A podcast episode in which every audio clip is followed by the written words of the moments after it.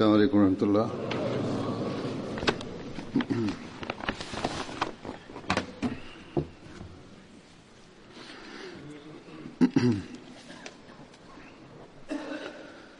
أشهد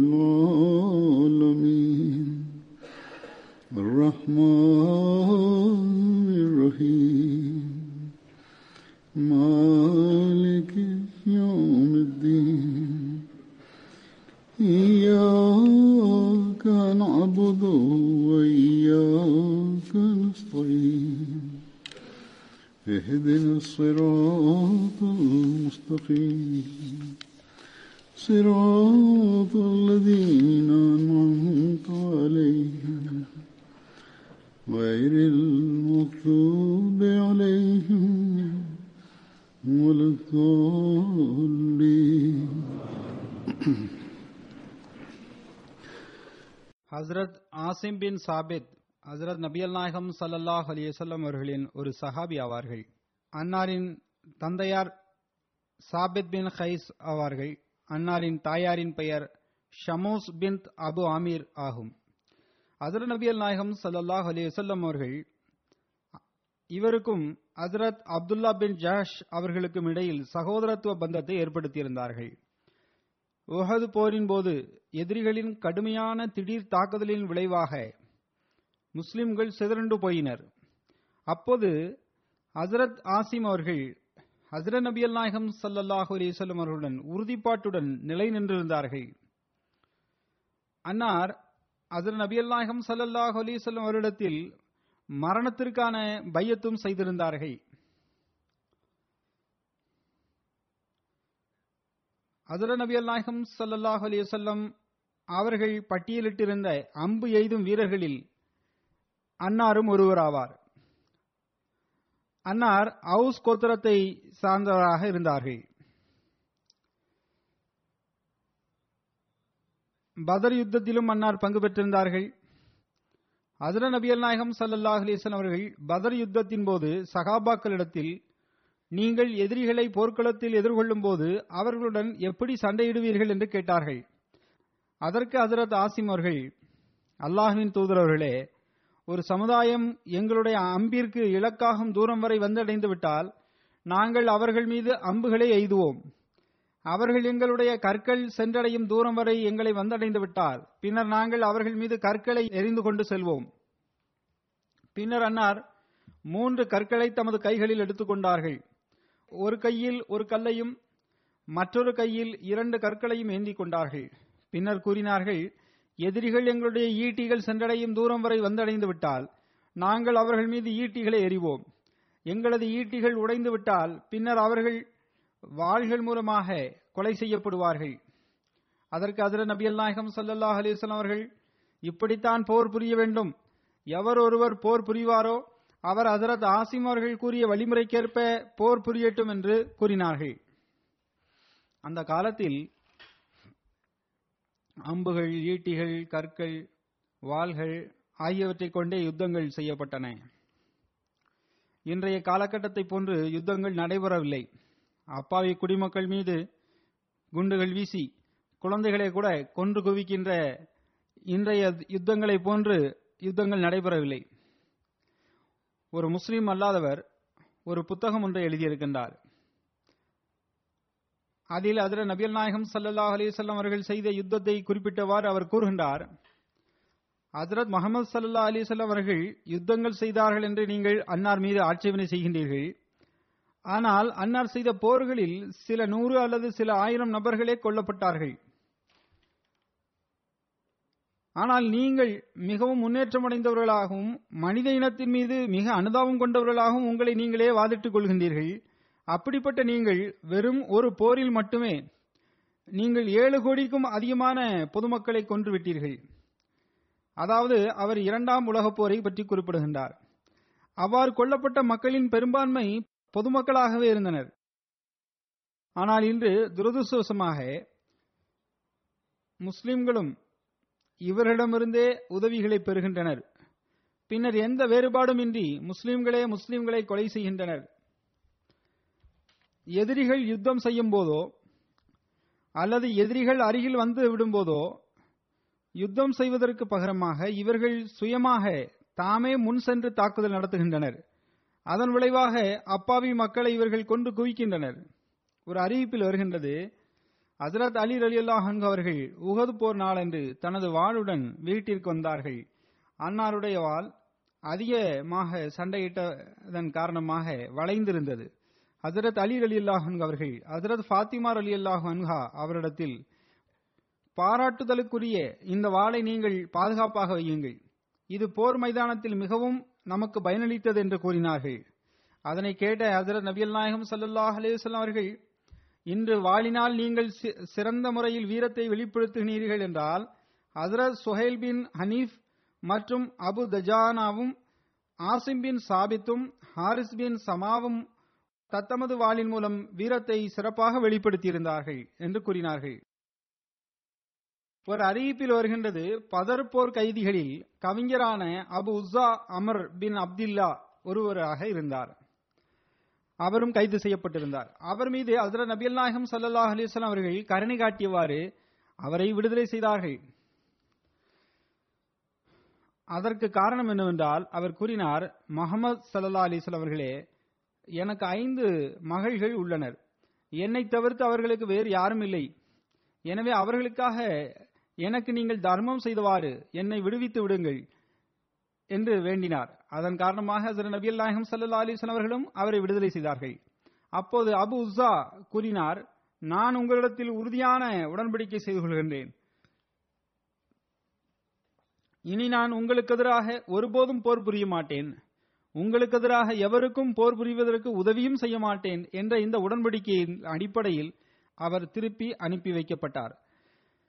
எவ்வித ஈட்டுத் தொகையும் பெறாமல் அவர் திருப்பி அனுப்பப்பட்டார். ஆனால் குறைஷிகள் உகது போருக்காக புறப்பட்ட போது சஃபான் பின் உமையா அவரிடத்தில் சென்று நீரும் எங்களுடன் வாரும் என்று கூறினான். அதற்கு அவர் நான் இனி ஒருபோதும் உங்களுக்கு எதிராக போர் புரியவும் மாட்டேன். மேலும் உங்களுக்கு எதிராக போர் புரிய எவருக்கும் உதவியும் செய்ய மாட்டேன் என்று நான் அசர நபி நாயகம் சல்லாஹ் அலிவசல் அவரிடத்தில் உடன்படிக்கை செய்து வந்துள்ளேன். அதன் அடிப்படையிலேயே முகமது சல்லா அலிசல்லாம் அவர்கள் என் மீது கருணை காட்டினார்கள்.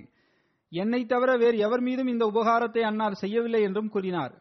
அதற்கு சஃபான் ஒருவேளை நீர் போரில் கொலை செய்யப்பட்டு விட்டால் உமது ஐந்து பிள்ளைகளையும் நான் எனது பிள்ளைகளாக ஆக்கிக் கொள்கின்றேன். நீர் உயிருடன் இருந்தால் உமது குடும்பம் மட்டுமே பயன்பெறும் வகையில் ஒரு பெரும் செல்வத்தை உமக்கு நான் தருகின்றேன் என்று பேராசையூட்டி உத்தரவாதமெல்லாம் வழங்கி அவரை அழைத்தார். அப்போது அபு உசா அரபு கோத்திரங்களை அழைத்து ஒன்று திரட்ட புறப்பட்டார். அவர் போரில் கலந்து கொண்டது மட்டுமல்லாமல் ஏனைய கோத்திரத்தை சார்ந்த மக்களையும் முஸ்லிம்களுக்கு எதிராக போர் புரியும்படி ஒன்று திரட்ட புறப்பட்டார். பின்னர் மீண்டும் குறைஷிகளிடம் இணைந்து உகது போரிலும் பங்கு பெற்றார். பின்னர் இரண்டாவது முறையாக மீண்டும் அவர் கைது செய்யப்பட்டார். அவரை தவிர்த்து குறைஷிகளில் வேறு எவரும் அப்போது கைது செய்யப்படவில்லை. அவர் பிடிபட்ட போது நீர் ஏற்கனவே உடன்படிக்கை செய்துள்ளீரே என்று கேட்கப்பட்டதற்கு அவர் கூறினார் முகமது சல்லா அலிஸ்லாம் அவர்களே நான் நிர்பந்தத்தின் காரணமாகவே குறைஷிகளுடன் புறப்பட்டேன். எனக்கு மகள்கள் இருக்கின்றார்கள். எனவே என் மீது கருணை காட்டுங்கள். எனக்கு மகள்கள் இருக்கின்றார்கள். எனவே என்னை விட்டுவிடுங்கள் என்று மீண்டும் அதே விஷயங்களை கூறினார். அவர் ஏற்கனவே கருணை காட்டப்பட்டு விடுதலை செய்யப்பட்டிருந்தார். ஆனால் ஒப்பந்தத்திற்கு எதிராக குறைஷிகளுடன் மீண்டும் இணைந்து போர் புரிய மீண்டும் வந்தார். எனவே அசர நபி அல்நாயகம் சல்லா அலிஸ்லாம் அவர்கள் கூறினார்கள் நீர் என்னிடம் செய்த அந்த உடன்படிக்கை என்னானது? இனி ஒருபோதும் நீர் விடுதலை செய்யப்பட மாட்டீர். இறைவன் மீது ஆணையாக நான் முகமது சல்லா அலிசல் அவர்களை இரண்டு முறை நாவதுபில்லா ஏமாற்றி முட்டாளாக்கி விட்டேன் என்று உம்மை மக்காவில் கூறி திரியுமாறு நான் விடமாட்டேன். அதற்கு நான் அனுமதிக்க மாட்டேன். என்று கூறினார்கள். ஒரு அறிவிப்பின் அடிப்படையில் அதில் நபி நாயகம் சல்லா அலிசல் அவர்கள் ஒரு நம்பிக்கையாளர் ஒரு பொந்தில் இரண்டு முறை கைவிட மாட்டார் என்று கூறினார்கள். பின்னர் கட்டளையிட்டவாறு ஆசிம் பின் சாபித்திடம் இவரை கொலை செய்து விடுங்கள் என்று கூறினார்கள். எனவே ஆசிம் முன்னேறி சென்றார் அவரது கழுத்தை துண்டித்தார். இவ்வளவு அநீதி இழைத்த பிறகும் உடன்படிக்கையை முறித்ததன் காரணமாகவும் அவருக்கு அந்த தண்டனை வழங்கப்பட்டது. ஆனால் எதிரிகள் நபியல் நாயகம் சல்லா அலிசல்லாம் அவர்கள் மீது ஆட்சேபனை செய்தவாறு அன்னார் அநீதி இழைத்து விட்டதாக கூறினார்கள். தற்போது ஹாலந்து நாட்டின் அரசியல்வாதி வால்டர் அசர நபி நாயகம் சல்லா அலிசல்லாம் அவர்கள் மீது மிக அதிகமாக தாக்குதல் நடத்தி வருகின்றார். அவர் இந்த உலகிலோ அல்லது தமது நாட்டிலோ மன்னித்தலுக்கான இதுபோன்ற உதாரணத்தை காட்டிவிட்டால் உண்மையில் அவரது ஆட்சேபனை ஓரளவிற்கு ஆகுமானதாகும் என்று நாம் புரிந்து கொள்வோம் ஆனால் அதுபோன்ற முன்னுதாரணங்களை அவரால் ஒருபோதும் கொண்டு வர முடியாது. ஹசரத் மிர்சா பஷீர் அஹமத் சாப் அவர்கள் தமது நூலான ஹாத்தமுன் நபியின் என்ற புத்தகத்தில் ரஜி சம்பவத்தை பற்றியும் ஹசரத் ஆசிம் அவர்களை பற்றியும் சில குறிப்புகளை எழுதியுள்ளார்கள். அன்னார் எழுதுகின்றார்கள் ஹசரத் நபியல் நாயகம் சல்லாஹ் அலி அவர்கள் சஃபர் மாதத்தில் பத்து சகாபாக்களை கொண்ட ஒரு குழு ஒன்றை ஆயத்தம் செய்தார்கள். அவர்களுக்கு ஆசிம் பின் சாபித் அவர்களை அமீராக நியமித்தார்கள். மேலும் அவர்களுக்கு நீங்கள் மறைவாக மக்காவிற்கு அருகில் சென்று குறைஷிகளின் நடமாட்டத்தையும் சூழலையும் அறிந்து வர வேண்டும். அவர்களின் நடவடிக்கைகள் மற்றும் எண்ணங்கள் தொடர்பாகவும் தமக்கு தகவல் தரும்படியும் அவர்களுக்கு கட்டளையிட்டிருந்தார்கள். தற்போது அந்த குழு வெளியேறும் சமயத்தில் அல்லது வெளியேற தயாராக இருந்த அந்த நேரத்தில் அசல் மற்றும் காரா கோத்திரத்தை சார்ந்த சில மக்கள் அதில் நபியல் நாயகம் சல்லாஹ் அலிசல்லம் இடத்தில் வந்தார்கள். கூறினார்கள் எங்களது கோத்திரத்தை சார்ந்த பலர் இஸ்லாத்தின் பக்கம் ஆர்வமுடையவர்களாக இருக்கின்றனர். நீங்கள் சில நபர்களை எங்களுடன் அனுப்பி வையுங்கள். அவர்கள் எங்களை முஸ்லீம்களாக ஆக்கிவிடட்டும். மேலும் இஸ்லாத்தின் போதனையும் எங்களுக்கு கற்றுத்தரட்டும் என்றெல்லாம் கூறினர். அஸ்ர நபி அல்லாஹிம் சல்லாஹ் அலிசல்லாம் அவர்கள் அவர்களின் விருப்பத்தை அறிந்து மிகவும் மகிழ்ச்சி அடைந்தார்கள் ஆனால் உண்மையில் அந்த மக்கள் பொய்யர்களாக இருந்தனர் என்பது பின்னர் தெரிய வந்தது. மேலும் பனு லஹ்யானின் சதித்திட்டத்தின் பெயரில் அவர்கள் மதினாவிற்கு வந்திருந்தார்கள். அவர்கள் தங்களது கோத்திரத்தின் தலைவர் சஃபியான் பின் ஹாலிதின் கொலைக்கு பழிவாங்குவதற்காக இந்த சதித்திட்டத்தை தீட்டியிருந்தனர். முஸ்லிம்கள் மதினாவை விட்டு வெளியேறினால் அவர்கள் மீது தாக்குதல் நடத்திவிட வேண்டும் என்பது அந்த திட்டமாக இருந்தது. பனு லஹியான் இந்த பணிக்கு ஈட்டுத் தொகையாக அசல் மற்றும் காரா கோத்திரத்தின் மக்களுக்கு ஏராளமான ஒட்டகங்களை பரிசாக நிர்ணயித்திருந்தான். அசல் மற்றும் காராவை சார்ந்த இந்த நம்பிக்கை துரோகிகள் அஸ்வான் மற்றும் அதற்கு இடையிலுள்ள இடத்தை அடைந்தார்கள். அப்போது பனு லஹியானிற்கு ரகசியமாக தகவல் கொடுத்து அனுப்பி வைத்தனர். எங்களுடன் முஸ்லிம்களும் வருகின்றனர். நீங்கள் அவர்களை கொலை செய்ய வந்து விடுங்கள் என்று தகவல் அனுப்பினர். இந்த தகவலின் பெயரில் பனு லஹ்யான் கோத்திரத்தை சார்ந்த இருநூறு இளைஞர்கள் முஸ்லிம்களை பிடிப்பதற்காக வெளியேறினர். அவர்களில் நூறு பேர் அம்பு எய்தும் வீரர்களாகவும் இருந்தனர். ரஜி என்ற இடத்தில் முஸ்லிம்களை அவர்கள் வந்து பிடித்தனர். பத்து முஸ்லிம்கள் இருநூறு சிப்பாய்களை எவ்வாறு எதிர்கொள்ள முடியும்? எனினும் முஸ்லிம்களுக்கு சரணடைவதற்கான போதனை வழங்கப்படவில்லை. உடனடியாக இந்த சகாபி அருகில் இருந்த ஒரு மலை மீது ஏறி போரிடுவதற்கு ஆயத்தமாகிவிட்டார்கள். நிராகரிப்பாளர்களுக்கு ஏமாற்றுதல் என்பது எவ்வகையிலும் ஒரு இழிவான காரியமாக இருந்ததில்லை. அவர்கள் நீங்கள் மலையிலிருந்து இறங்கி வாருங்கள். நாங்கள் உங்களை கொலை செய்ய மாட்டோம் என்று உறுதியான உடன்படிக்கை செய்வதாக நிராகரிப்பாளர்கள் அவரிடம் கூறினர். ஆசிம் அவர்கள் அதற்கு இவ்வாறு பதிலளித்தார்கள். உங்களுடைய உடன்படிக்கைகளின் மீது எங்களுக்கு எந்த நம்பிக்கையும் இல்லை. உமது இந்த வார்த்தைகளின் மீது நாங்கள் நம்பிக்கை வைத்து ஒருபோதும் கீழே இறங்க மாட்டோம். பின்னர் வானத்தை நோக்கி முகம் திருப்பியவாறு அல்லாகவே நீ எங்களது நிலையை நன்கு பார்க்கின்றாய். உனது தூதருக்கு எங்களது நிலைகளை பற்றி அறிவித்து விடுவாயாக என்று கூறினார்கள். சுருக்கமாக ஆசிம் அவர்களும் அன்னாருடன் இருந்த ஏனையவர்களும் போரிட்டனர். இறுதியில் சண்டையிட்டு சண்டையிட்டு ஷஹீதாகினர். அன்னார் தொடர்ந்து எழுதுகின்றார்கள் இதே ரஜி சம்பவத்தின் தொடர்ச்சியாக ஒரு அறிவிப்பில் வருகின்றது பனு லஹியானின் கைகளால் ரஜி என்ற இடத்தில் ஷஹீதாக்கப்பட்டவர்களில் ஆசிம் பின் சாபித்தும் ஒருவராவார் என்ற தகவல் மக்கத்து குறைஷிகளுக்கு கிடைத்தது. ஆசிம் பதர் சந்தர்ப்பத்தின் போது பதர் போரின் போது குறைஷிகளின் ஒரு பெரிய தலைவரை கொலை செய்திருந்தார்கள். எனவே குறைஷிகள் ரஜி என்ற அந்த இடத்தை நோக்கி சிறப்பான நபர்களை அனுப்பி வைத்தனர்.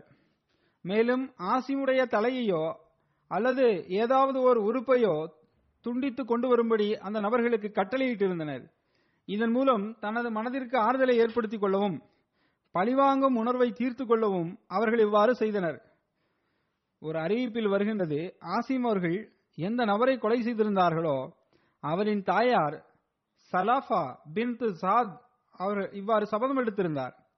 அதாவது தனது மகனை கொலை செய்தவனின் மண்டை ஓட்டில் மதுவை ஊற்றி நான் குடிப்பேன் என்பதே அவளின் சபதமாக இருந்தது. ஆனால் இறைவனுடைய செயல் இவ்வாறாக இருந்தது. இந்த மக்கத்து காபிர்கள் அங்கு சென்றடைந்த போது அவர்கள் பார்த்த காட்சி என்னவென்றால் ஆசிம் அவர்களின் உடலை சுற்றி தேனீக்களின் கூட்டம் மொய்த்திருந்தது. எந்த வகையிலும் அவர்களால் அந்த உடலை அங்கிருந்து அகற்ற முடியவில்லை. அந்த தேனீக்களை அங்கிருந்து அகற்றுவதற்கு அம்மக்கள் எவ்வளவோ முயற்சி செய்தனர். ஆனால் அம்மக்களால் அம்முயற்சியில் ஒருபோதும் வெற்றி பெற முடியவில்லை. இறுதியில் தோல்வியடைந்து ஊர் திரும்ப நேரிட்டது. அதன் பிறகு விரைவாக மழையுடன் கூடிய புயல் ஒன்றும் வீசியது. ஆசிம் அவர்களின் உடலை அது அங்கிருந்து வேறொரு இடத்திற்கு இழுத்து சென்றது. வரலாற்றில் வருகின்றது ஆசிம் அவர்கள் முஸ்லீம் ஆகிவிட்ட பிறகு இவ்வாறு உறுதிமொழி எடுத்திருந்தார்கள். அதாவது இனி அவர் எல்லாவிதமான இணைவைப்பிற்குரிய விஷயங்களிலிருந்தும் முற்றிலும் விலகியிருப்பார். எந்த அளவுக்கு என்றால் அவர் இணை வைப்பவர்களை தொடக்கூட மாட்டார். ஹசரத் உமர் அவர்களுக்கு அவர்களின் ஷஹாதத் மற்றும் இந்த சம்பவம் செய்தி கிடைத்த போது கூறினார்கள் இறைவன் தனது அடியார்களின் உணர்வுகளை எந்த அளவுக்கு பாதுகாக்கின்றான்? மரணத்திற்கு பிறகும் கூட அல்லாஹ் ஆசிம் அவர்களின் உறுதிமொழியை முழுமை செய்து விட்டான். இணை வைப்பவர்கள் தொடுவதிலிருந்து அல்லாஹ் அன்னாரை பாதுகாத்தான். ஆசிம் அவர்கள் ஹமியுத் தபர் என்றும் அழைக்கப்பட்டார்கள். அதாவது தேனீக்களின் மூலமாக பாதுகாக்கப்பட்டவர் என்பது அதன் பொருளாகும். அல்லாஹ் மரணத்திற்கு பிறகும் கூட தேனீக்களின் மூலமாக அன்னாரை பாதுகாத்தான். ஹசரத் ஆசிம் அவர்கள் மற்றும் அன்னாருடைய தோழர்களின் ஷகாதத்திற்கு பிறகு ஹசரத் நபி அல்லாஹம் சல்லா அலிஸ்லாம் அவர்கள் ஒரு மாதம் முழுவதும் ஃபஜர் தொழுகையில் குனு துவா உதினார்கள் அதில் ரஹல் ஜக்வான் பனுல் ஹயான் ஆகிய கோத்திரங்களுக்கு எதிராக பத்துவா செய்து வந்தார்கள். ஒரு அறிவிப்பில் ஹசரத் ஆசிம் அவர்கள் எதிரிகளை எதிர்கொண்டு அம்புகளை எய்து கொண்டே சென்றார்கள். மேலும் இந்த கவிதையை படித்துக் கொண்டே சென்றார்கள். அதாவது அல் மவுத்து ஹக்குன் வல் ஹையு பாத்திலுன் வ குல்லு மாஹிமுல் அலா நாசிலுன் வல் மறை இலைஹி ஆயிலுன். அதாவது மரணம் உண்மையாகும் வாழ்க்கை வீணானதாகும். இறைவன் ஒருவரை குறித்து முடிவெடுத்துவிட்டால் அதுவே வெளிப்படும். எனவே அந்த மனிதனும் இறைவனின் தீர்ப்பை ஏற்றுக்கொண்டே தீர வேண்டும் என்பது அந்த கவிதையின் பொருளாகும். அதரத் ஆசிம் அவரிடம் அம்புகள் தீர்ந்துவிடும் போது பின்னர் ஈட்டியை கொண்டு சண்டையிடுவார்கள். ஈட்டியும் உடைந்து விடுகின்ற போது வாளை உருவி சண்டையிட்டவாறே உயிரை கொடுத்து விட்டார்கள். இரண்டாவது சஹாபி அசரத் சஹல் பின் ஹுனைஃப் அன்சாரி அவர்களை பற்றிய குறிப்பு உள்ளது. ஹுனைஃப் அன்னாரின் தந்தையாக இருந்தார்கள். தாயாரின் பெயர் ராபியின் தாயாரின் பெயர் ராஃபியின் மகளான ஹிந்த் என்பதாகும். தாயின் மூலமாக அன்னாருக்கு இரண்டு சகோதரர்கள் இருந்தனர். அவர்களின் பெயர் அப்துல்லா மற்றும் நோமான் என்பதாகும். அவர்களின் சந்ததிகளில் அசத் உஸ்மான் மற்றும் சாத் போன்றவர்கள் மகனாக இருந்தார்கள். ஹசரத் சஹல் அவர்களின் சந்ததிகள் மதினாவிலும் பக்தாதிலும் வசித்து வந்தனர்.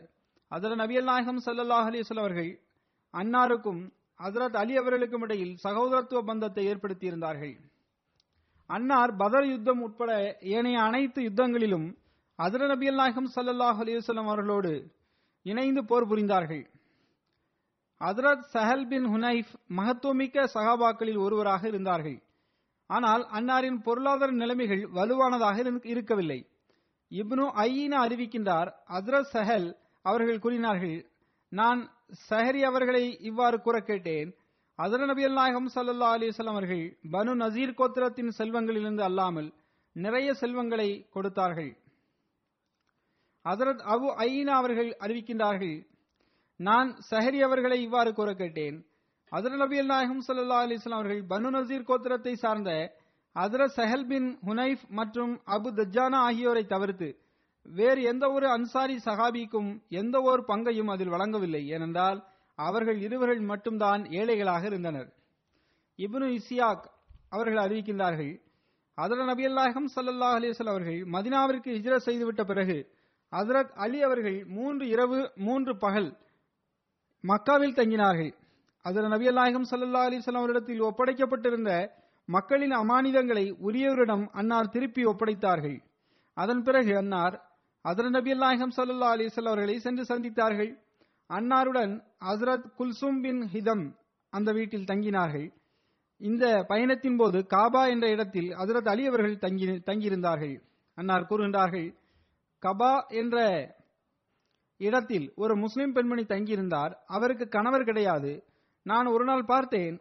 இரவு ஆனதும் ஒரு நபர் அந்த பெண்ணின் வீட்டின் கதவை தட்டினார். அப்போது அந்த பெண் வீட்டை விட்டு வெளியே வந்தார். அந்த நபர் தன்னிடமிருந்த ஏதோ ஒன்றை அந்த பெண்ணிடம் குறி வழங்கினார். அந்த பெண்ணும் அதனை பெற்றுக்கொண்டார். ஹசரத் அலி அலில்லாஹன் அவர்கள் கூறினார்கள் எனக்கு இந்த விவகாரத்தில் சந்தேகம் ஏற்பட்டது. எனவே நான் அந்த பெண்ணிடம் அல்லாஹுவின் அடிமையாகிய பெண்ணே அந்த நபர் யார்? அவர் தினமும் உமது வீட்டின் வாசலில் வந்து உமது வீட்டின் கதவை தட்டுகின்றார். நீரும் வீட்டை விட்டு வெளியேறி ஏதோ ஒன்றை அவரிடமிருந்து வாங்கிக் கொள்கின்றீர். அந்த பொருள் என்ன என்பது பற்றி எனக்கு தெரியாது. நீ ஒரு முஸ்லிம் பெண்மணி ஆவாய். உனக்கு கணவரும் இல்லை. எனவே இவ்வாறு இரவில் வெளியேறுவது மற்றும் அணி அந்நிய ஆணிடம் இவ்வாறு பேசுவது அல்லது அவரிடமிருந்து ஒரு பொருளை பெறுவது ஆகியவை நல்லதல்ல என்று கூறினார்கள். அந்த பெண்மணி அதற்கு கூறினார் அந்த நபர் சஹல் பின் ஹுனைஃப் ஆவார். நான் விதவை பெண் என்பதை அவர் அறிவார். எனவே மாலை பொழுது வந்ததும் அவர் தனது சமுதாயத்தின் மற்றும் உறவினர்களின் சிலைகளை உடைத்து விடுவார். பின்னர் அதனை என்னிடத்தில் கொண்டு வந்து ஒப்படைத்து விடுவார். நான் அதனை எரித்து விட வேண்டும் என்பதற்காக அதனை என்னிடத்தில் கொண்டு வந்து கொடுத்து விடுவார் என்று அந்த பெண்மணி பதில் கூறினார். இப்னு இசாக் அவர்கள் கூறினார்கள் ஹசரத் சஹல் அவர்கள் மரணமடையும் வரை ஹசரத் அலில் அலி அல்லாஹன் அவர்கள் இந்த சம்பவத்தை கூறிக்கொண்டே இருந்தார்கள். அதாவது அன்னார் தமது மக்களின் ஷிர்கை அளிப்பதற்காக இந்த வழிமுறையை உருவாக்கியிருந்தார்கள். ஹசரத் சஹல் பின் ஹுனைஃப் மகத்துவமிக்க சஹாபாக்களில் ஒருவராக இருந்தார்கள். அன்னார் உகது போரிலும் உறுதிப்பாட்டுடன் நிலைநின்றார்கள். அந்நாளில் அவர்கள் அதில் நபியல் நாயகம் சல்லாஹ் அலிசல்லாம் அவரிடம் மரணத்திற்கான பையத்தும் செய்திருந்தார்கள். அன்னார் அப்போது அதில் நபியல்லாஹம் சல்லா அலிஸ்லாம் அவர்களுக்கு முன்னால் கேடயமாக மாறி துடிப்புடன் ஒன்றிணைந்து பணியாற்றிக் கொண்டிருந்தார்கள். எதிரிகளின் கடுமையான தாக்குதலின் காரணமாக முஸ்லிம்கள் சிதறுண்டு போயினர். அந்நாளில் அவர்கள் அதர நபி அல்லாஹம் சல்லா அலிஸ்லாம் அவர்களை நோக்கி அம்பு எய்தார்கள். அப்போது நபி சல்லா அலிஸ்லாம் அவர்கள் நபுலா அஸ்ஹலன் ஃபனா சஹல் அதாவது சஹலிடம் அம்பை கொடுங்கள். ஏனென்றால் அவருக்கு அம்பு எய்வது எளிதான காரியமாகும் என்று கூறினார்கள். அடுத்த அறிவிப்பு செய்யப்படுகின்றது. கசூல் என்ற ஒரு கைதேர்ந்த ஈட்டி எறியக்கூடிய யூத இளைஞர் ஒருவர் இருந்தார். மற்றவர்கள் எரியும் இடத்திற்கு அம்பு சென்றடைய முடியாத இடத்தில் அவர் எய்தக்கூடியவராக இருந்தான். பனு நசீர் சுற்றி வளைக்கப்பட்ட நாட்களில் ஹசரத் நபியல் நாயகம் சல்லா அலிசல்லாம் அவர்களுக்காக ஒரு கூடாரம் ஒன்று தயார் செய்யப்பட்டது. கசூல் அம்பு ஒன்றை எய்தான். அது அந்த கூடாரத்தை சென்றடைந்தது.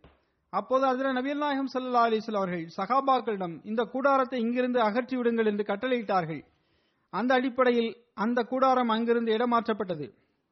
இந்த சம்பவத்திற்கு பிறகு ஹசரத் அலி அலில்லாஹன் அவர்கள் அந்த நபரை பிடிப்பதற்காக சென்றார்கள். கசூல் தன்னுடன் ஒரு சிறு குழுவை அழைத்துக் கொண்டு முஸ்லிம்களின் பெரிய தலைவரை கொலை செய்ய வேண்டும் என்ற நோக்கத்தில் வீட்டை விட்டு வெளியேறியிருந்தான். ஹசரத் அலி அவர்கள் அந்த சந்தர்ப்பத்தை பயன்படுத்தி அப்போது அவனை கொலை செய்து விட்டார்கள்.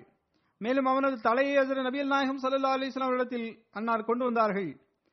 அவனுடன் இருந்த மற்றவர்கள் ஓடிவிட்டனர். ஓடிவிட்டு அந்த மக்களை பிடிப்பதற்காகவும் அதிர நபியல் நாயகம் சல்லா அலிஸ்லாம் அவர்கள் அதரத் அலியின் தலைமையிலேயே பத்து நபர்களை உள்ளடக்கிய ஒரு சிறு குழு ஒன்றை அனுப்பி வைத்தார்கள். அவர்கள் அந்த நிராகரிப்பாளர்களை பின்தொடர்ந்து பிடித்து கொலை செய்தனர். அதற்கு காரணம் என்னவென்றால் அந்த எதிரிகள் போர் செய்வதற்காகவும் மறைந்திருந்து தாக்குதல் நடத்தி முஸ்லிம்களை கொலை செய்வதற்காக வந்திருந்தனர். அதரத் அலி அலில்லாஹன் அவருடன் அப்படையில் சென்றவர்களில் ஹசரத் அபு தஜானா அவர்களும் ஹசரத் சஹல் பின் ஹுனைஃப் அவர்களும் அடங்குவர். அக்காலகட்டத்தில் எந்த ஒரு நாளும் அமைதியாகவும் ஓய்விற்குரியதாகவும் கழிந்திருக்கவில்லை. எப்போதும் எதிரிகள் தாக்குதல் நடத்தும் வாய்ப்பை எதிர்நோக்கி காத்திருந்தனர். அதர நபியல் நாயகம் சல்லா அலிஸ்லாம் அவர்கள் ஹைபர் பள்ளத்தாக்கு வெற்றிக்கு பிறகு அல்கரா பள்ளத்தாக்கை நோக்கி சென்றார்கள். அதர நபியல் நாயகம் சல்லா அலிஸ்லாம் அவர்களின் படை அல்கரா பள்ளத்தாக்கை வந்தடைந்த போது யூதர்கள் ஏற்கனவே போருக்காக அங்கு ஆயத்தமாக இருந்தனர். எனவே அவர்கள் முஸ்லிம்களை அம்புகளால் வரவேற்றனர். முஸ்லிம்கள் மீது அம்பு எரிய தொடங்கினர். அதர நபி நாயகம் சல்லா அலிசல்லாம் அவர்களின் ஒரு அடிமையின் பெயர் மதமாகும். அதர நபி நாயகம் சல்லா அலிஸ்லாம் அவர்களின் சவாரியிலிருந்து அவர் சாமான்களை இறக்கி வந்தார். குருட்டுத்தனமாக வந்த ஒரு அம்பானது அவர் மீது பாய்ந்தது. அதனால் அவர் அங்கேயே இறந்து போனார். அதர நபி நாயகம் சல்லா அலிஸ்லாம் அவர்கள் உடனடியாக சஃபை ஒழுங்குபடுத்தும்படி கூறினார்கள். அதர சாத் பின் அபாதா அவர்களுக்கு கூறினார்கள் கொடிகளில் ஒன்றை அசரத் ஹானிஃப் பின் முன்சீர் அவரிடமும் இரண்டாவது கொடியை அசரத் சஹல் பின் உனைஃப் அவரிடமும் மூன்றாவது கொடியை அசரத் அப்பாத் பின் பிஷர் அவரிடமும் ஒப்படைத்தார்கள். இந்த போரின் மூலமாக முழு பகுதியும் முஸ்லிம்களின் ஆளுமைக்கு கீழ் வந்தன. இங்கு அல்லாஹ் வெற்றியை வழங்கினான். மேலும் அல்லாஹ் இங்கிருந்து முஸ்லிம்களுக்கு பெரும் செல்வத்தை வழங்கினான். அதில் நபி அல்லாஹிம் சல்லா அலிஸ்லாம் அவர்கள் நான்கு நாட்கள் அங்கு தங்கினார்கள். மேலும் அன்னார் சகாபாக்களுக்கு செல்வங்களை பங்கிட்டும் கொடுத்தார்கள்.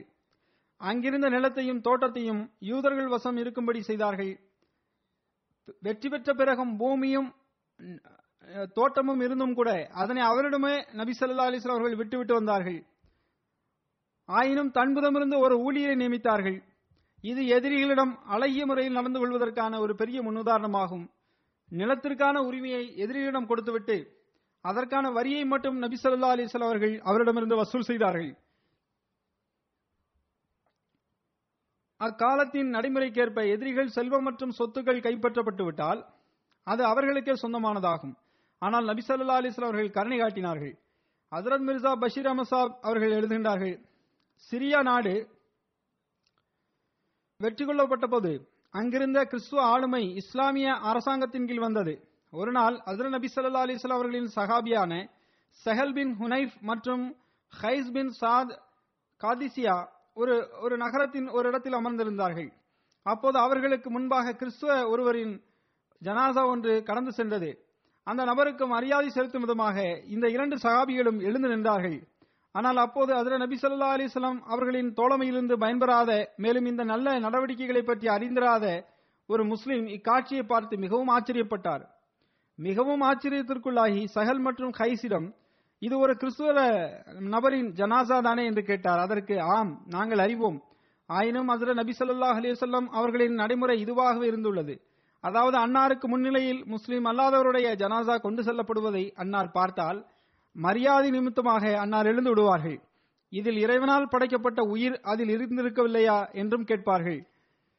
மனிதத்துவத்தின் மீதான மனி மரியாதை ஏற்படுத்துவதற்கும் மார்க்கங்களுக்கிடையே ஆன வெறுப்பை அகற்றுவதற்கும் அதில் நபியல் நாயகம் சல்லா அலிஸ்லாம் அவர்கள் அடிக்கல் நாட்டினார்கள். அதே அழகிய முன்மாதிரிகள் பின்னர் சகாபாக்கள் மூலமாக வெளிப்பட்டன. அபு வாயில் அறிவிக்கின்றார் நாங்கள் சஃபைன் போர் மைதானத்தில் இருந்தோம். அதரத் சஹல் பின் ஹுனைஃப் எழுந்து நின்று கூறினார்கள் மக்களே இந்த தவறுக்கு நீங்கள் தான் காரணம் என்று புரிந்து கொள்ளுங்கள். ஏனென்றால் நாம் ஹுதைபியா ஹுதைபியா உடன்படிக்கையின் போது ஹஜரத் நபியல் நாயகம் ஸல்லல்லாஹு அலிசல்லாம் அவருடன் இருந்தோம். அப்போது அவர்கள் கூறினர் அல்லாஹ்வின் தூதரவர்களே நாங்கள் உண்மையாளர்கள் இல்லையா? மேலும் எதிரிகள் பொய்யில் நிலை நிற்கவில்லையா அதிர நபி அல்லாஹம் சல்லா அலிஸ்லாம் அவர்கள் ஏன் இல்லை? என்று கூறினார்கள். அப்போது ஹஜரத் உமர் பின் ஹத்தாப் அவர்கள் கூறினார்கள் நம்மில் கொலை செய்யப்படுபவர்கள் சொர்க்கத்திற்கு செல்ல மாட்டார்களா? அல்லது எதிரிகளின் தரப்பில் கொலை செய்யப்படுபவர் கொலை செய்யப்படுபவர்கள் நரகத்திற்கு செல்ல மாட்டார்களா? அதற்கு நபி சல்லா அலைஹி அவர்கள் ஏன் இல்லை என்று கூறினார்கள்?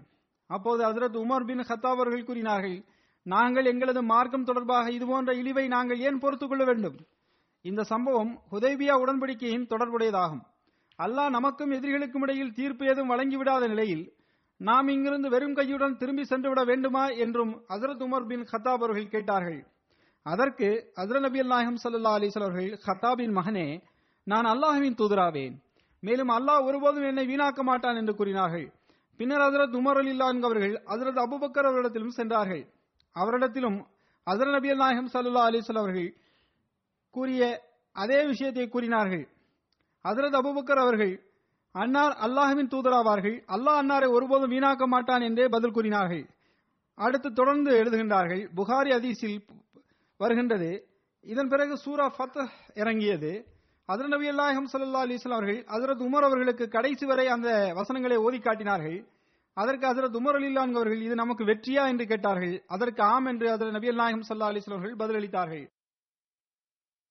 இந்த அதிசியின் விளக்குவரையில் ஹசரத் சையத் வலியுல்லா சாஹேப் அவர்கள் எழுதுகின்றார்கள் ஈராக் மற்றும் சிரியாவிற்கு இடையில் உள்ள ஒரு இடத்தின் பெயர் சஃபைன் ஆகும். அங்குதான் ஹசரத் அலி அலில்லா அவர்களுக்கும் ஹசரத் மாவியா அவர்களுக்கும் இடையில் சண்டை நடந்தது.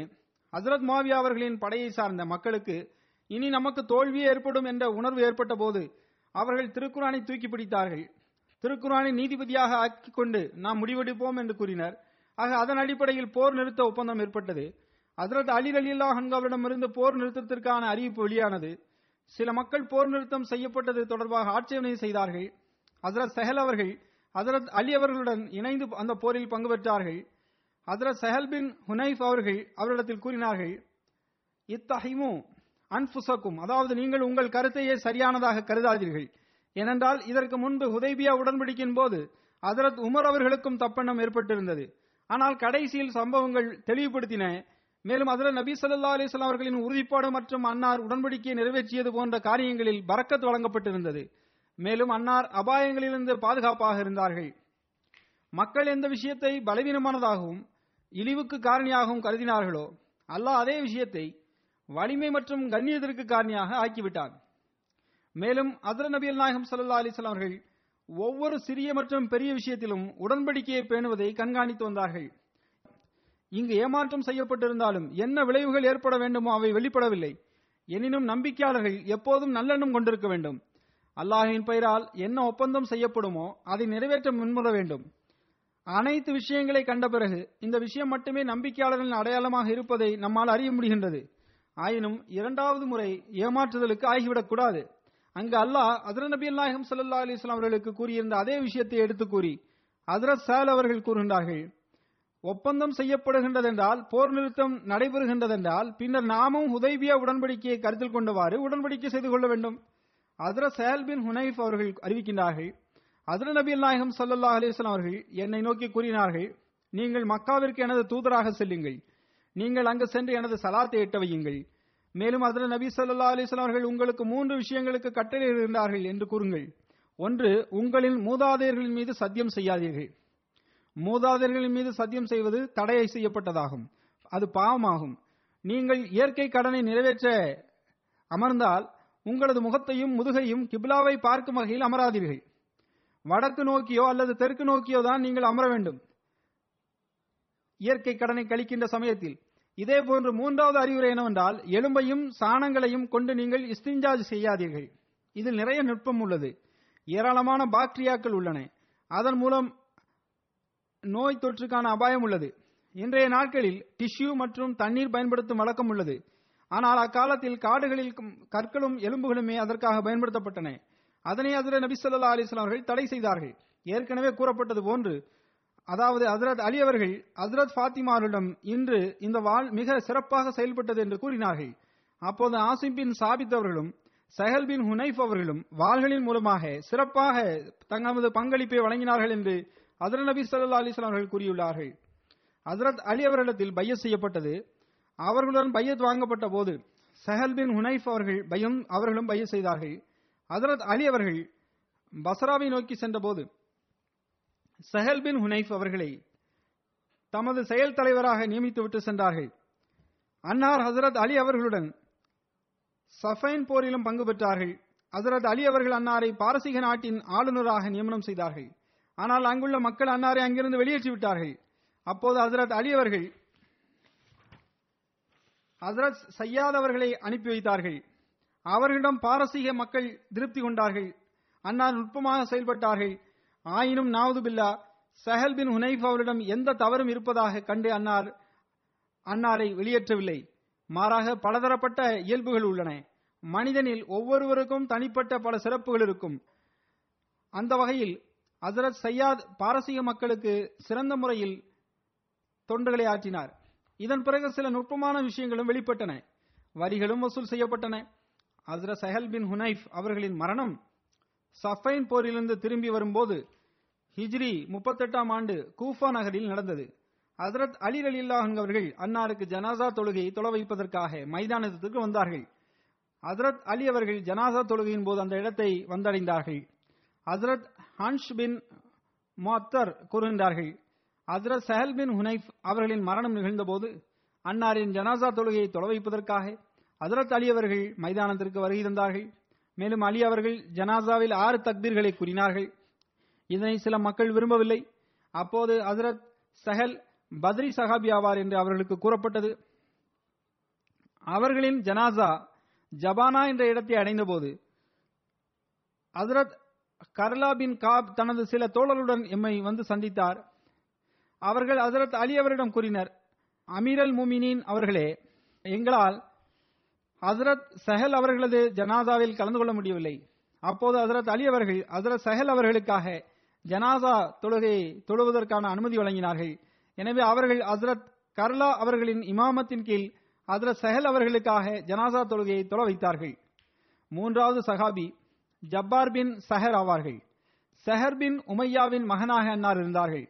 ஹசரத் ஜப்பார் எழுபது அன்சாரிகளுடன் பயத்த உக்குபாவில் நிகழ்ச்சியிலும் பங்கு பெற்றார்கள். அசரத் ஜப்பார் மற்றும் அசரத் மெக்தார் பின் அம்ர் ஆகியோருக்கிடையில் அசர நபி அல்நாயகம் சல்லாஹ் அலிஸ்லாம் அவர்கள் சகோதரத்துவ பந்தத்தை நிலைநாட்டினார்கள். பதர் யுத்தத்தின் போது அன்னாரது வயது முப்பத்தி இரண்டாக இருந்தது. அதிர நபி நாயகம் சல்லா அலிஸ்லாம் அவர்கள் அன்னாரை ஹாரிஸாக நியமனம் செய்து அனுப்பி வைத்தார்கள். அதாவது பேரிச்சம்பழங்களின் விளைச்சலை மதிப்பீடு செய்யக்கூடியவர் என்பது அதன் பொருளாகும். அன்னாரின் மரணம் ஹசரத் உஸ்மான் அலி அல்லாஹன் அவர்களின் கிலாபத் காலகட்டத்தில் ஹிஜ்ரி முப்பதாம் ஆண்டு மதினாவில் நிகழ்ந்தது. மரணத்தின் போது அன்னாருக்கு வயது அறுபத்தி இரண்டாக இருந்தது. ஹசரத் ஜப்பார் பதர் உஹத் மற்றும் ஹந்தக் உட்பட அனைத்து போர்களிலும் ஹசரத் நபி அல்லாஹிம் சல்லா அலிஸ்லாமுடன் இருந்தார்கள். ஹசரத் ஜப்பார் பின் சஹர் அலி அல்லாஹன் அவர்கள் இவ்வாறு அறிவிக்கின்றார்கள். அன்னார் மக்காவை நோக்கி சென்று கொண்டிருந்த போது ஹசரத் நபியல் நாயகம் சல்லா அலிஸ்லாம் அவர்கள் கூறினார்கள் நம்மில் யார் முதலில் அசயா என்ற இடத்தை சென்றடைகின்றோம் என்று பார்ப்போமா? என்று கூறினார்கள். அந்த அடிப்படையில் அங்கு சென்றடைந்தார்கள். அபு அபு ஹவுஸ் என்ற அறிவிப்பாளர் ஒருவர் அறிவிக்கின்றார் அந்த இடத்தை நோக்கி எங்களை அதர் நபி சொல்லா அலிஸ்லாம் அவர்கள் அனுப்பி வைத்தார்கள். அந்த இடத்தில் ஜப்பார் அவர்கள் ஏறி நின்றார்கள். நான் இந்த பணியை செய்வேன் என்றும் கூறினார்கள். அதற்கு அதன் நபி சொல்லா அலிஸ்லாம் அவர்கள் செல்லுங்கள் என்று கூறினார்கள். இவ்வாறு அசயா என்ற இடத்தை அவர்கள் அடைந்தார்கள் பின்னர் அவர்களுக்கு தூக்கம் வந்தது. அவர்கள் தூங்கிவிட்டனர். என்னையும் எழுப்பவில்லை. எந்த நபரின் ஒட்டகம் கையை விட்டு சென்றதோ அந்த அது மிக வேகமாக சென்றது. எனவே அந்த நபர் வேகமாக அந்த இடத்தை சென்றடைந்தார். மேலும் அவர் ஹுல் என்ற இடத்தை அடைவதிலிருந்து எங்களை தடுத்து வந்தார். ஒட்டகம் தண்ணீரை நோக்கி சென்று கொண்டிருந்தது. நீங்கள் குறிப்பிட்ட அந்த இடத்தை சென்றடைங்கள் என்று அவர் என்னிடம் கூறினார். அப்போது நபிசல்லா அலிஸ்லாம் அவர்கள் அங்கு இருப்பதை நான் பார்த்தேன். என்று அவர் கூறுகின்றார். அன்னார் பாத்திரத்தை எடுத்துக்கொண்டு என்னிடம் வாருங்கள் என்று கூறினார்கள். நான் பாத்திரத்தை எடுத்துக்கொண்டு அன்னார் பின் சென்றேன். அதர நபி சொல்லா அலிஸ்லாம் அவர்கள் நன்றாக ஒழு செய்தார்கள். நானும் அன்னாருடன் நன்றாக ஒழு செய்தேன். அன்னாருடன் தொழுதேன். நஃபில் தொழுவதற்கு அதில் நபி சொல்லா அலிஸ்லாம் அவர்கள் நின்றார்கள். நான் அன்னாரின் இடது பக்கமாக சென்று நின்றேன். அதிர நபி நாயகம் சல்லா அலிஸ்லாம் அவர்கள் என்னை பிடித்து வலது பக்கமாக நிறுத்தினார்கள். அதாவது நஃபில் தொழுகின்ற போது கூட அவர்களுக்கு இந்த எண்ணம் இருந்தது. அதாவது ஹசர நபியல் நாயகம் சல்லா அலிஸ்லாம் அவர்களோடு சேர்ந்து நஃபில் தொழ வேண்டும் என்று எண்ணி அவர்கள் அன்னாருடன் இடது பக்கம் நின்றார்கள். ஆனால் ஹசர நபி சல்லா அலிஸ்லாம் அவர்கள் உடனே அவரை பிடித்து தமது வலது புறத்தில் நிறுத்தினார்கள். அதாவது ஜமாத்தாக தொழும்போது தொழுகையாளிகள் இருவராக இருந்தால் இமாமிற்கு வளமும் இடமும் இருவரும் நிற்க வேண்டும் என்று கூறுகின்றார்கள். எனவே நாங்கள் இவ்வாறு தொழுதோம். நாங்கள் தொழுது கொண்டிருக்கும் போதே மீதமுள்ள மக்களும் வந்துவிட்டனர். பதர் யுத்தத்தின் போது அதர் நபி சல்லா அலிஸ்லாம் அவர்கள் இவ்வாறு துவா செய்தார்கள். அல்லாஹுவே நௌஃபல் பின் ஹபில் மக்கத்து குறைஷிகளின் இணைவிப்பவர்களில் ஒரு தலைவராவார். அவனுக்கு எதிராக நீயே எனக்கு போதுமானவனாக இருப்பாயாக. ஹசரத் ஜப்பார் பின் சஹர் அவர்கள் அந்த நபரை கைதியாக பிடித்து வைத்திருந்தார்கள். அதரத் அலி அவர்கள் அவனிடத்தில் சென்றார்கள். பின்னர் அவனை கொலை செய்து விட்டார்கள். பதர் யுத்தத்தில் செய்த துவா இவ்வாறு வருகின்றது. எல்லா புகழும் அல்லாஹுக்கே உரியன. அவன் என்னிடமிருந்து எனது துவாவை ஒப்புக்கொண்டுள்ளான். அவன் மிகப்பெரிய எதிரியாக அந்த கவிஞர் மிகப்பெரிய எதிரியாக இருந்தார். அவரை குறித்து ஹசரத் நபி சொல்லா அலிஸ்லாம் அவர்கள் அல்லாஹுவிடம் கூறினார்கள் அல்லாஹுவே நீ அவருக்கு எதிராக எனக்கு நீ போதுமானவனாக இருக்கின்றாய். அன்னாரது துவாவின் மூலமாக அவனை கொலை செய்வதற்கான ஏற்பாட்டை அல்லாஹ் செய்தான். மற்றொரு அழைப்பில் வருகின்றது அதிர நபி நாயகம் சல்லா அலிஸ்லாம் அவர்கள் ஹிஜ்ரத் செய்து மதினா வந்தபோது ஒவ்வொரு நபரும் அதிர நபி நாயகம் சல்லா அலிஸ்லாம் அவர்கள் எனது வீட்டில் தங்க வேண்டும் என்று விருப்பம் கொண்டனர். இது தொடர்பாக ஏராளமான ஆதாரங்கள் உள்ளன. ஆயினும் எனது ஒட்டகம் எங்கு அமருமோ அதுவே எனது இருப்பிடமாக இருக்கும் என்று அதிர நபி சல்லா அலிஸ்லாம் அவர்கள் கூறிவிட்டார்கள். அதிர நபி நாயகம் சல்லா அலிஸ்லாம் அவர்களது ஒட்டகம் மதினாவின் வீதிகளை கடந்து சென்றபோது ஒவ்வொருவரும் அன்னார் நமது வீட்டிலேயே தங்க வேண்டும் என்று விருப்பம் கொண்டனர். ஆனால் அதிர நபியல் நாயகம் சல்லா அலிஸ்லாம் அவர்கள் இந்த ஒட்டகத்திற்குரிய வழியை விட்டுவிடுங்கள் என்று கட்டளையிட்டார்கள். மேலும் இதனை கூறிக்கொண்டே சென்றார்கள். அதாவது அந்த ஒட்டகம் தானே சென்று அமர்ந்துவிடும் இறைவனுடைய வழிகாட்டுதலுக்கேற்ப என்று கூறினார்கள். அல்லாஹுவின் விருப்பத்திற்கேற்ப இங்கிருந்து ஒட்டகம் படிப்படியாக முன்னேறி மஸ்ஜித் நபிவியின் வாசல் வரை சென்றடைந்தது. ஒட்டகம் அமர்ந்து விட்ட பிறகு ஹசரத் நபி நாயகம் சல்லாஹ் அலி வல்லம் அவர்களுக்கு வகிறங்குவதற்குரிய தன்மை ஏற்பட்டது. அன்னாரும் ஒட்டகத்தை புகழ்ந்து வந்தார்கள். பின்னர் அந்த ஒட்டகம் எழுந்தது. சிறிது தூரம் முன்னேறி சென்றது. அதர் நபி சல்லா அலிஸ்லாம் அவர்கள் ஒட்டகத்தின் கயிற்றை விட்டு விட்டார்கள். பின்னர் அந்த ஒட்டகம் மீண்டும் திரும்பி வந்து அதே இடத்தில் அமர்ந்து விட்டது.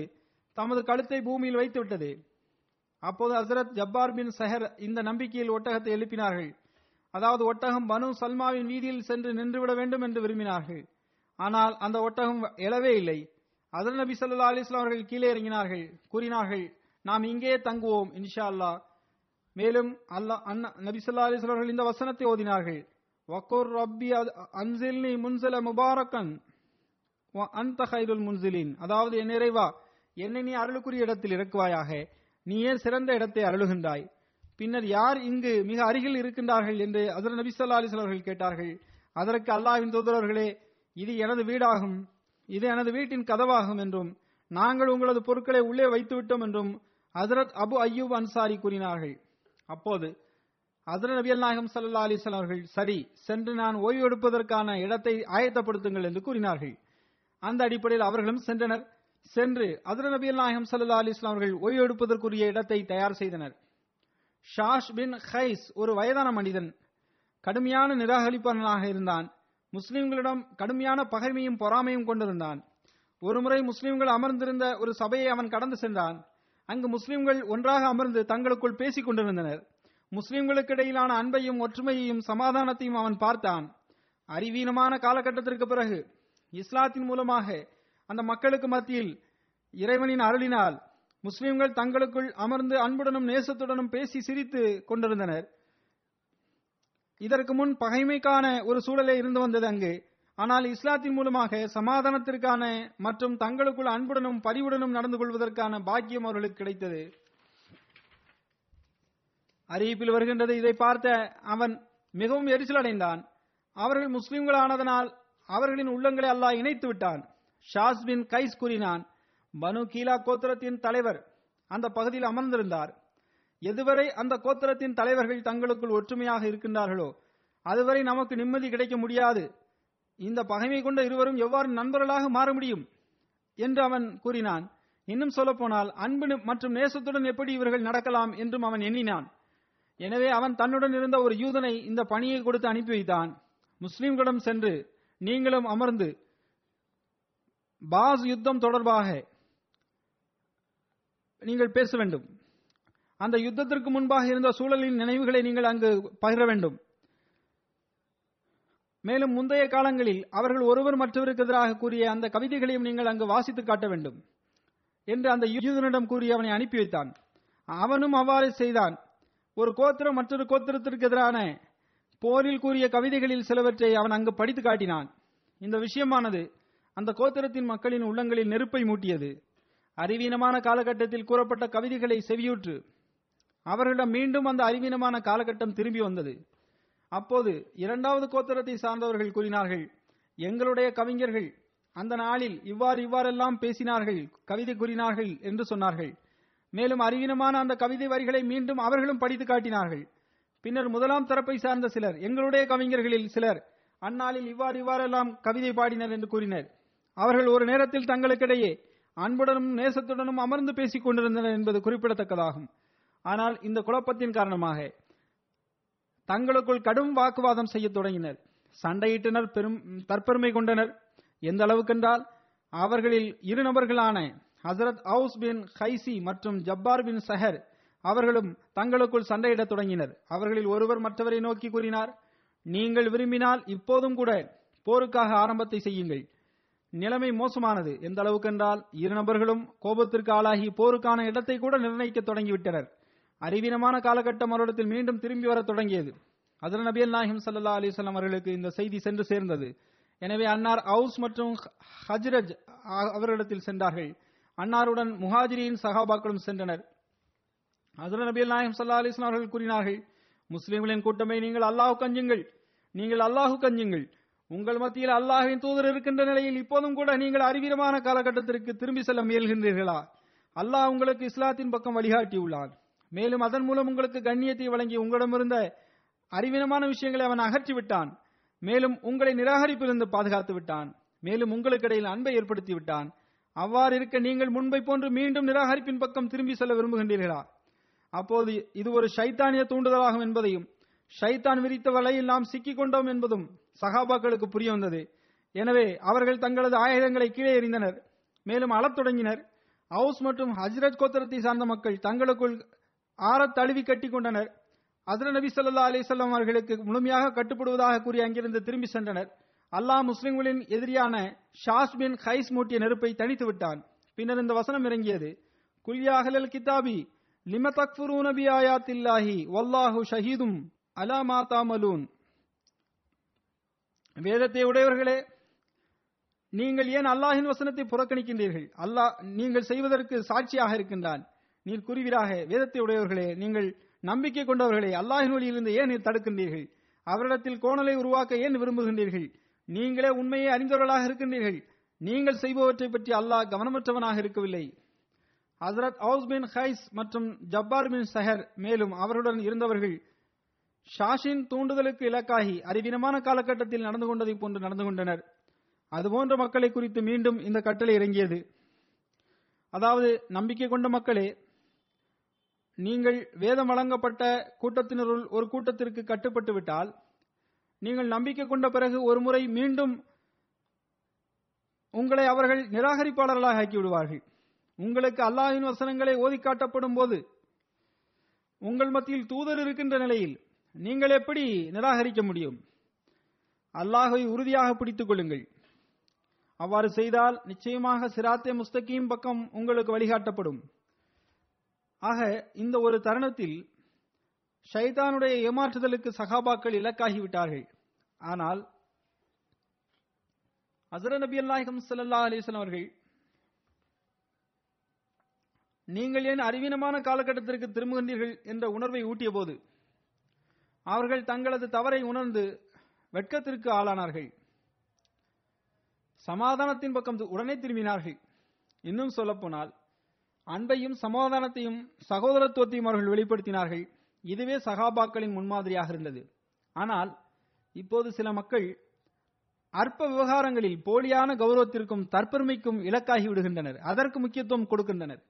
அப்படிப்பட்ட மக்களுக்கு இது ஒரு மகத்துவமிக்க முன்மாதிரியாகும் இந்த சம்பவம்.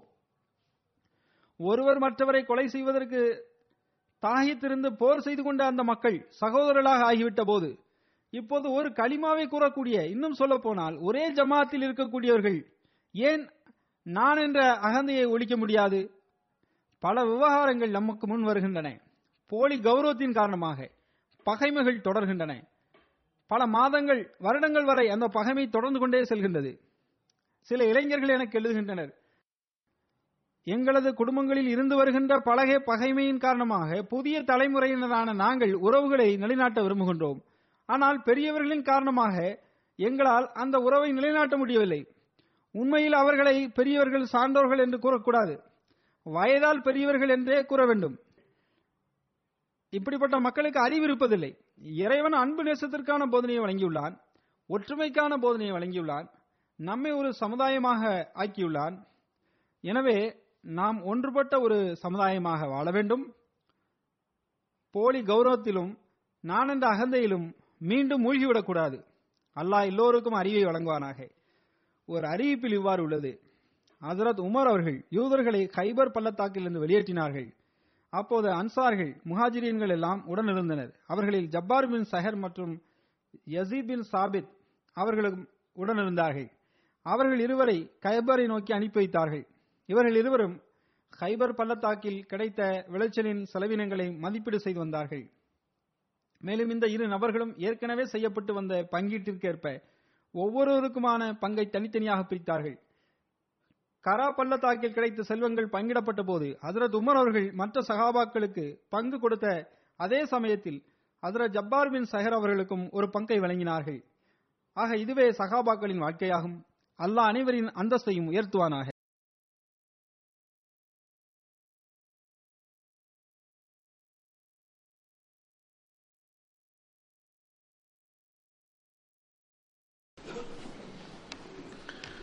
الحمد لله الحمد لله نحمده ونستعينه ونستغفره ونؤمن به ونتوكل عليه. ونعوذ بالله من شرور أنفسنا ومن سيئات أعمالنا. من يهده الله فلا مضل له ومن يضلل فلا هادي له. ونشهد أن لا إله إلا الله. ونشهد أن محمدا عبده ورسوله. عباد الله رحمكم الله. إن الله يأمر بالعدل واللسان. وإيتاء ذي القربى وينهى عن الفحشاء والمنكر والبغي يعظكم لعلكم تذكرون اذكروا الله يذكركم وادعوه يستجب لكم ولذكر الله أكبر